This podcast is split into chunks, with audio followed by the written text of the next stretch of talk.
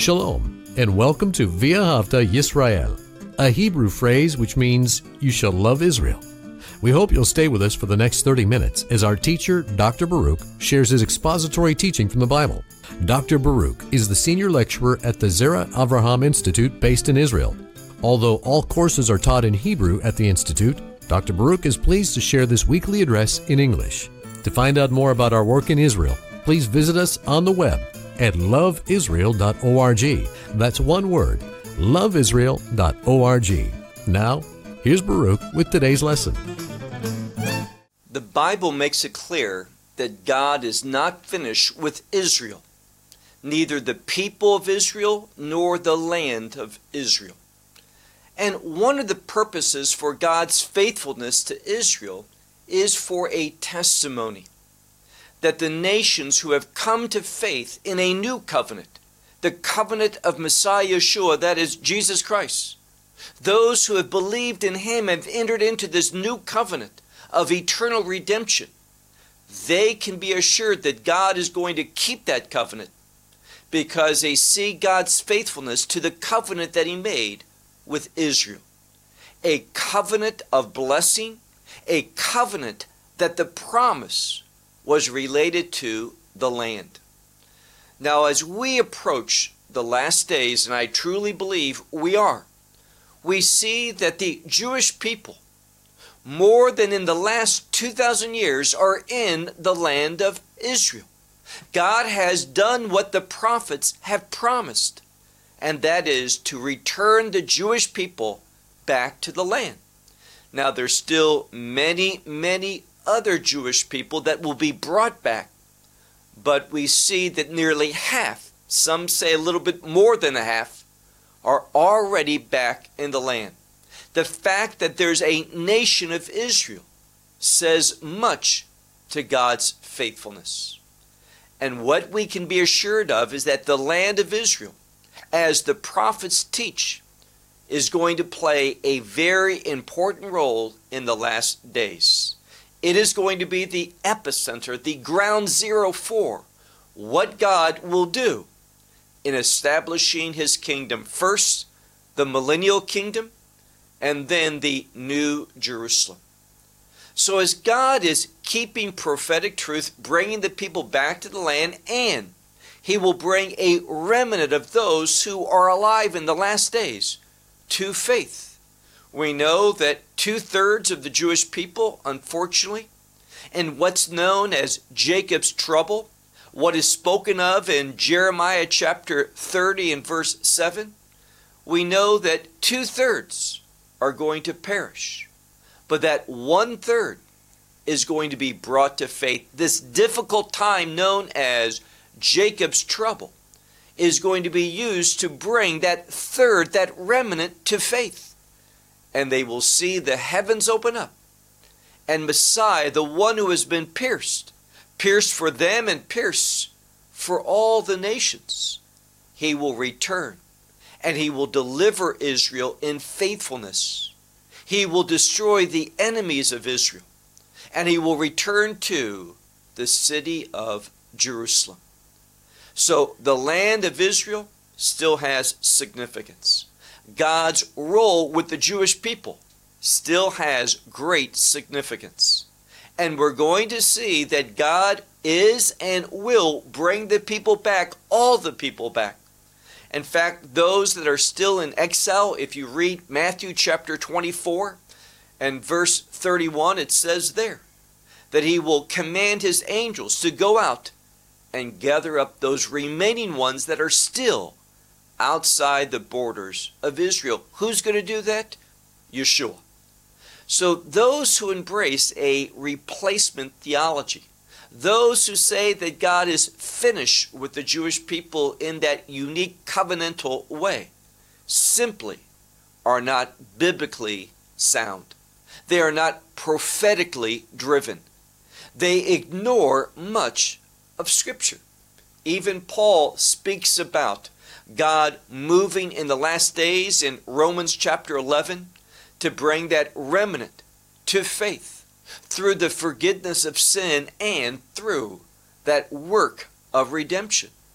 So Messiah is faithful to God's plan. God is going to keep covenant as he has promised. The question is, will believers accept the word of God or deny what the word of God clearly teaches? Well, take out your Bible and look with me to a marvelous chapter, Isaiah chapter 54. Now, we're going to look at the first half of this chapter in this study. We're going to conclude the second half next week. And in this first half, we see that the land of Israel figures in a predominant way in God's purposes, His plans. We're going to see God's faithfulness, and it's so significant that God reveals Himself in this passage as Redeemer. Redemption, foundational theological principle a biblically sound term that speaks of God doing his work to bring those who have a covenantal relationship with him to faith and to establish them as his people, his kingdom people. So look with me to Isaiah chapter 54 and verse 1. Notice how it begins. Now we see that the, the feminine is used here. Israel oftentimes is spoken of as a woman. And therefore, the feminine gender is used in writing the grammar. And we see a woman who, look at the first verse, it says, Shout, O barren one. This word means a woman who is infertile, that cannot conceive, cannot give birth to children. Now, giving birth to children biblically is seen as a blessing, as a fulfillment of a call. A woman is called to have children. A man is called to father children. And therefore he says, verse 1 Shout, O barren one that did not give birth. So she who did not give birth, who was barren, she is going to shout, and this shout is a shout of joy. It's one of gladness. It's exclaiming joy and praise to the living God. But why? She's barren. She did not give birth. It goes on to say in a parallel fashion. Again, prophecy, more often than not, is poetic in nature it says pitzchi, which means to burst forth. It is a strong term of, of emphasizing something with joy, with a shout, bursting forth. And again, that same word is used for shout. So burst forth and shout, he says. And also the word for rejoice. Now, other Bibles translate it differently, but this word, Sade, He, Lamed, the three letters that, that form the root of it, best is understood as a shout, as exclaiming joy in a very public manner. And it says, Rejoice, she who has not labored, meaning has not had to go through labor. Now, there's something that seems in conflict if children, giving birth to them is a blessing, the fruit of the womb. Why is one praising God, rejoicing, shouting, bursting forth? One who is barren, one who has not given birth, one who has not gone through labor. Well, notice what it says. There's something supernatural. God's going to bring a miraculous change, one that that the world can't understand, can't imagine. He says here, for, and the next word, rabin, meaning many. And it means just not a majority, but an overwhelming majority. For many are the sons or the children of the, the desolate one. And then we have a letter which means more than the children of, of he, meaning she who is married, said the Lord. Now, notice, if your Bible says, says the Lord in the present, it's incorrect. It's not the word Omer, but the word Amar. And why the use of the past tense? Obviously, we're speaking about something in the future. God saying it at that time. So logically, we would put it in the present, speaking about what he's saying now concerning a future reality. But this is the Word of God. It's in the past tense. Why? To show that this promise, even though it's futuristic, it's as good as happened. What God says, you can trust it just as it's been completed, even though it's yet to be fulfilled. So the children of the desolate one are more than the children of the married one who has a husband. Amar Hashem, God is promising this. He is saying this, but past tense to confirm that this is for sure. Move on to verse 2. Now, we're speaking about a woman, Israel, the people, that even though they have been persecuted, we all know about the, the devastation of the Holocaust and pogroms and other acts and atrocities against the Jewish people. But nevertheless, such hatred and it's hatred, first and foremost, against God. Anti Semitism is a hatred against God, God's plans, God's purposes, what God sees as, as precious and important. And now we see in verse 2 something in relationship to the land. That there's going to be a restoration, that the land that too was desolate is now going to be fertile and inhabited. It says in verse 2, it's word for broaden. It's in the feminine. So, so she has broadened the place. And it's literally your tent. So it's in the feminine, your, your tent.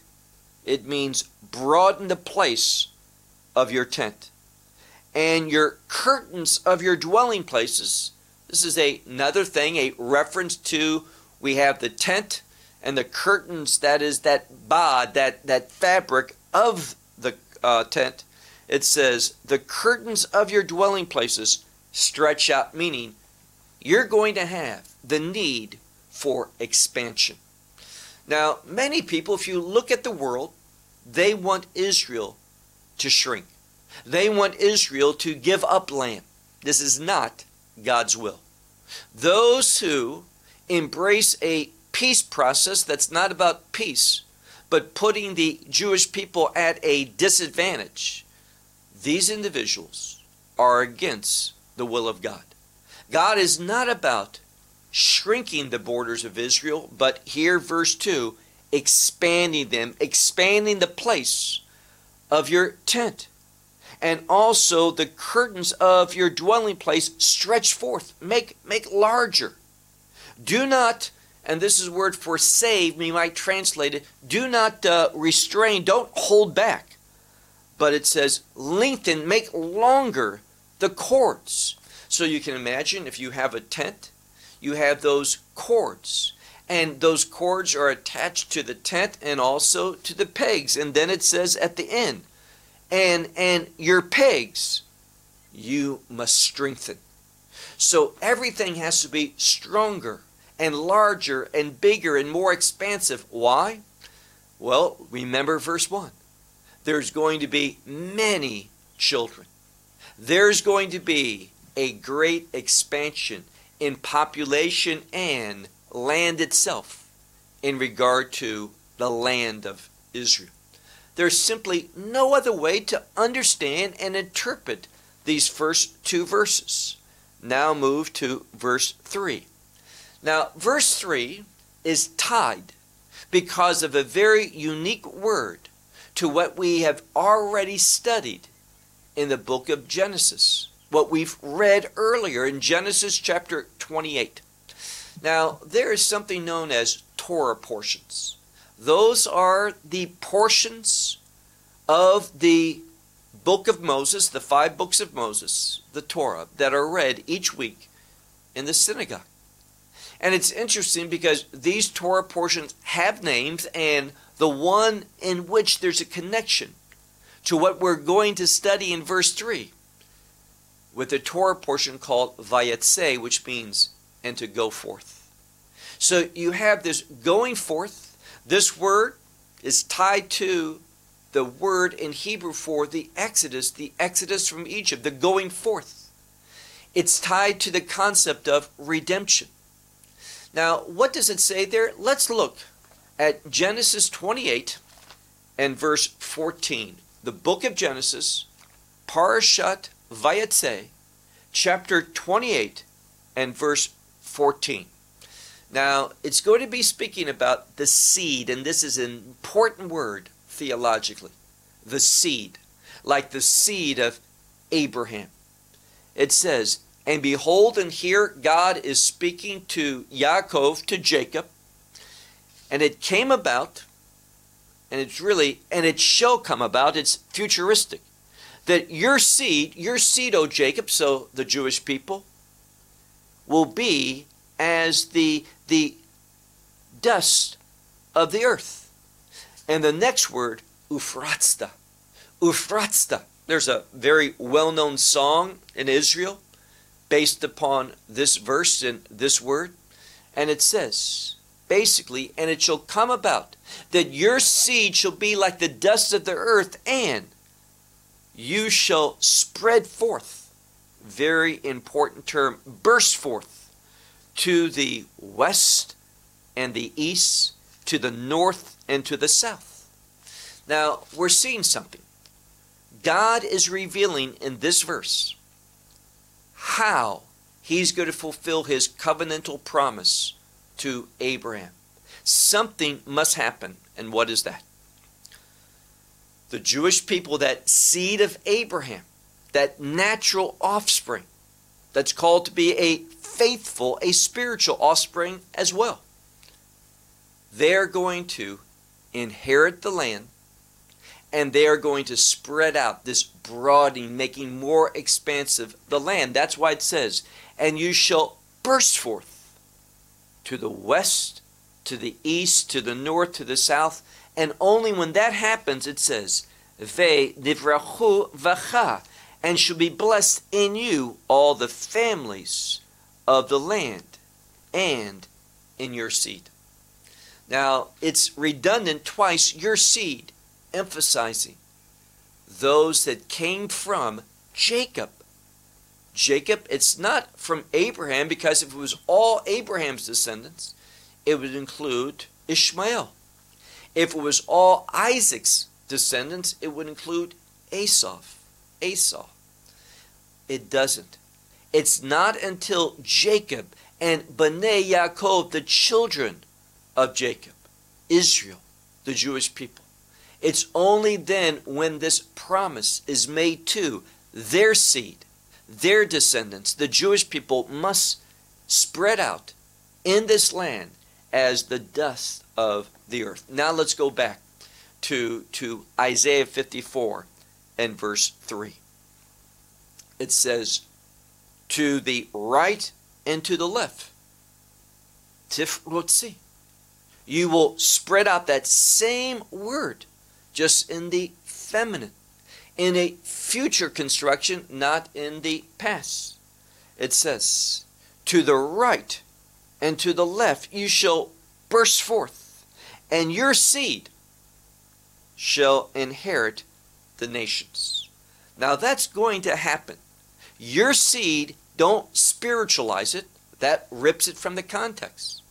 Your seed, Jacob, the Jewish people, are going to inherit the nations, meaning the borders of Israel are going to spread, and in the millennial kingdom, it will be Israel as that ruling nation. That's what Isaiah says earlier in Isaiah chapter 2, when it says that Jerusalem is going to be lifted up as the chief mountain, meaning the chief government and is going to rule all other mountains, meaning all other governments. This is what this is saying as well.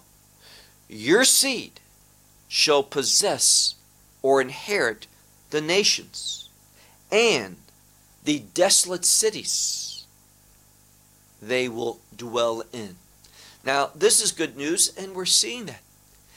The foundation of this prophecy is a group of individuals that, that are hated by the world, hated by the left, the liberal, the progressives.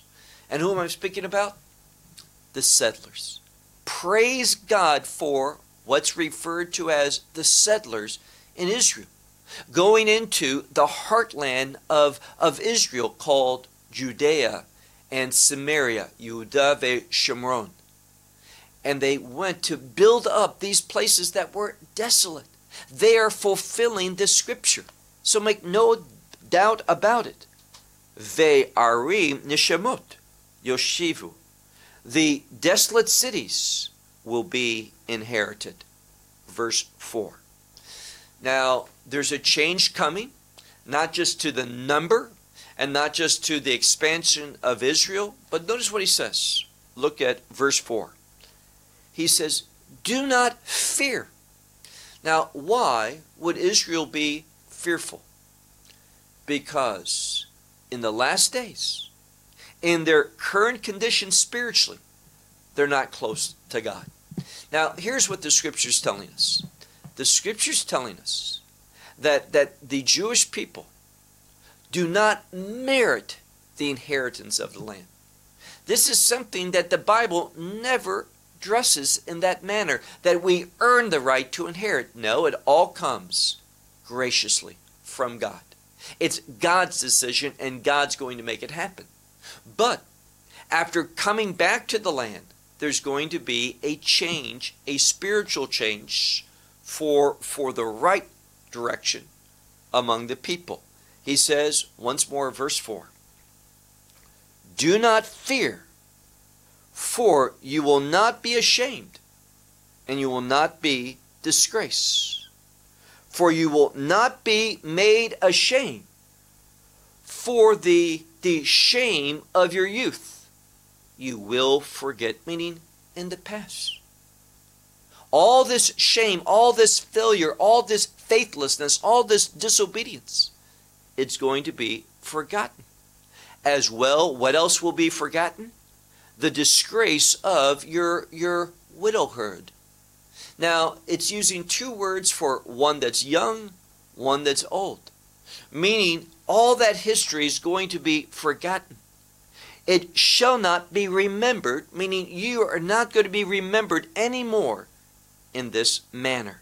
Verse 5 for your husband, your maker. Now, in verse 5, there's a change. The change is to emphasize God. It's going to be God that brings all of this about, taking this shame, this disgrace, this this uh, uh, former condition that was was disgraceful. It's God that's going to take it away. Look at verse five for your husband, your maker. The Lord of hosts is his name. And who is he? And, and don't miss this, and your Redeemer. So important, this concept of redemption, and that God redeems. Now, he does it through the Son of God, Messiah Yeshua, Jesus. For your redemption, or your Redeemer, is the Holy One of Israel. And who is this one? The Holy One of Israel? The God over all the earth. He shall be called. That means he shall be recognized as God Almighty, the ruling God, the God who is all authority, sovereign. Now, God is revealing himself in this manner because he's the one that's going to bring this about. This is his will.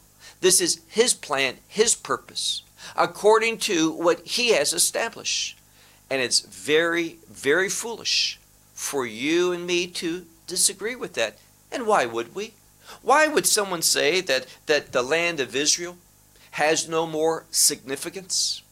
There's a false teacher from Minneapolis. His name's John Piper. And he has said there's no longer any more significance to Jerusalem that it is to, to Istanbul or London or any other nation's capital. That is a false statement.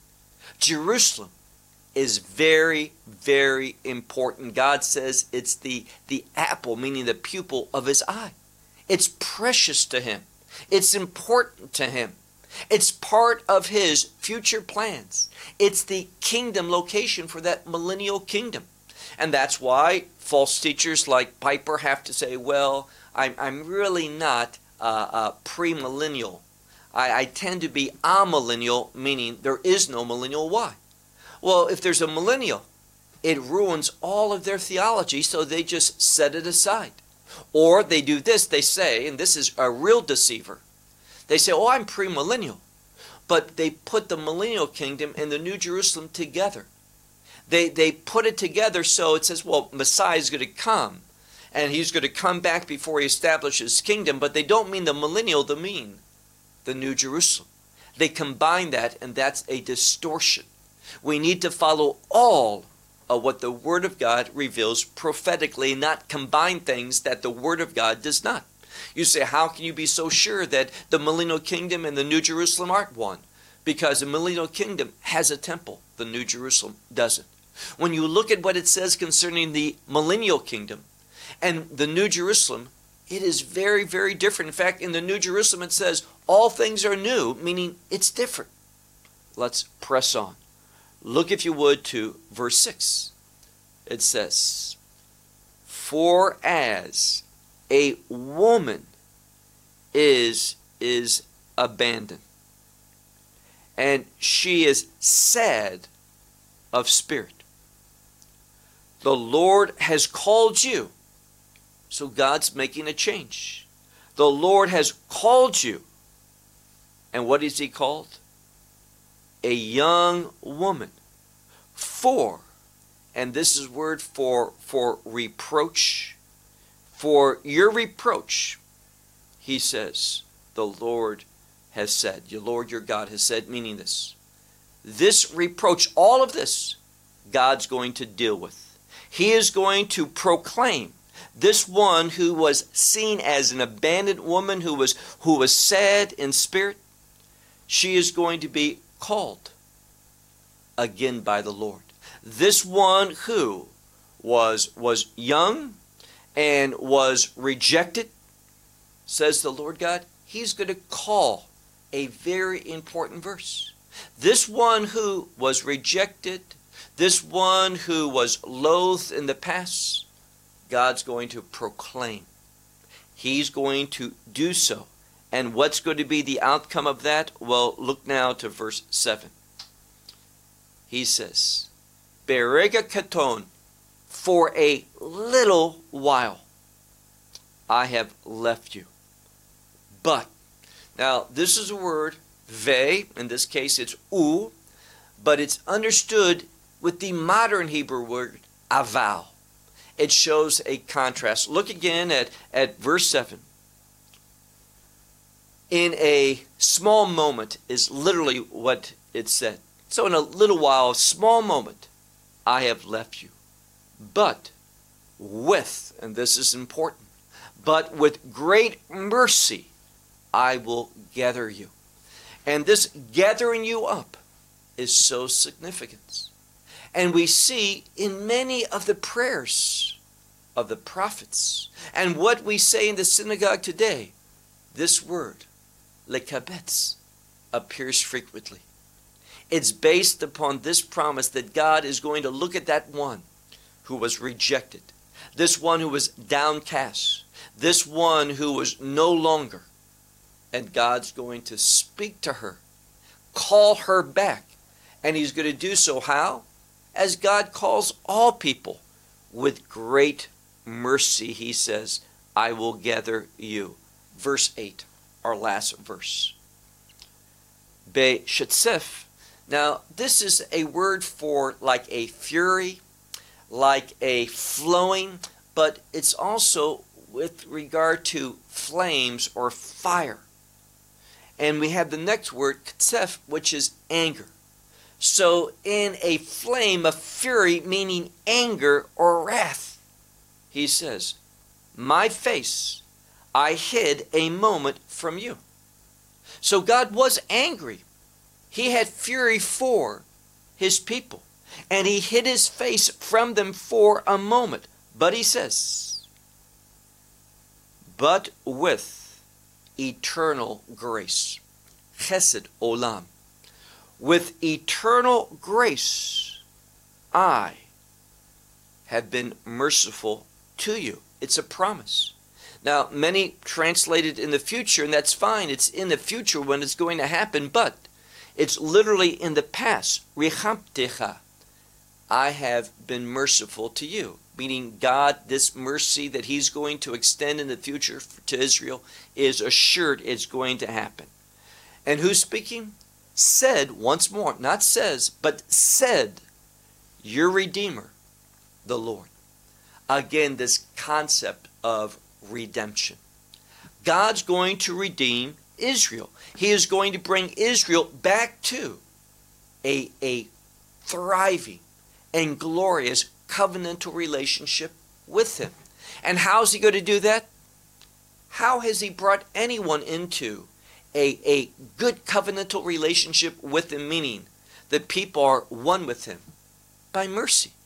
Is there anyone who has been reconciled to God who is not a recipient of mercy, God's grace, God's forgiveness? That God saw us as, as sinners, as, as deemed appropriate for his wrath, but God spoke grace. God spoke forgiveness. And he we who were rejectable by him, we were forgiven. And we, by his love, by his proclamation of grace, mercy, and forgiveness, we who were once abandoned, he reached out and brought us home unto him. And the fact that God is going to do that in the last days to Israel and fulfill all of his promises should be a cause for everyone to have joy and gladness and praising God for his faithfulness, not having a theology that, that says that won't happen. Why would anyone not want God to fulfill his prophetic promises? And I would say, and I'll close with this one of the reasons why in many churches prophecy is just set aside, not studied, people don't understand the books of, of, of the prophetic books is because it doesn't fit the theology of the leaders. And therefore they just ignore it. Don't ignore prophecy. Prophecy gives us a right view for understanding Messiah. Israel forsook prophecy and couldn't recognize Messiah when he came the first time. Don't be similar to this. Be like the remnant of Israel always is, faithful to the Word of God. There's a remnant of Israel that hath always believed, believed and received Messiah. We see that, for example, in John chapter 8. There were those, says many of the Jews believed. Those false replacement theologians only want to focus in on a segment of the leadership don't make that mistake. Read all of what John 8 says. There's a remnant of many believers. Read what the book of Acts says, going back 2,000 years ago. When, when Paul was spoken to and he was told, the myriads, meaning the ten thousands of ten thousands of Jewish people who believed that gospel, and they were all zealous for the law. This is the framework that the Word of God gives to us. Let's submit to that, not to false theology. Well, I'll close with that. Shalom from Israel. Well, we hope you will benefit from today's message and share it with others. Please plan to join us each week at this time and on this channel for our broadcast of loveisrael.org. Again, to find out more about us, please visit our website loveisrael.org. There you will find articles and numerous other lectures by Baruch. These teachings are in video form. may download them or watch them in streaming video. Until next week, may the Lord bless you in our Messiah Yeshua, that is,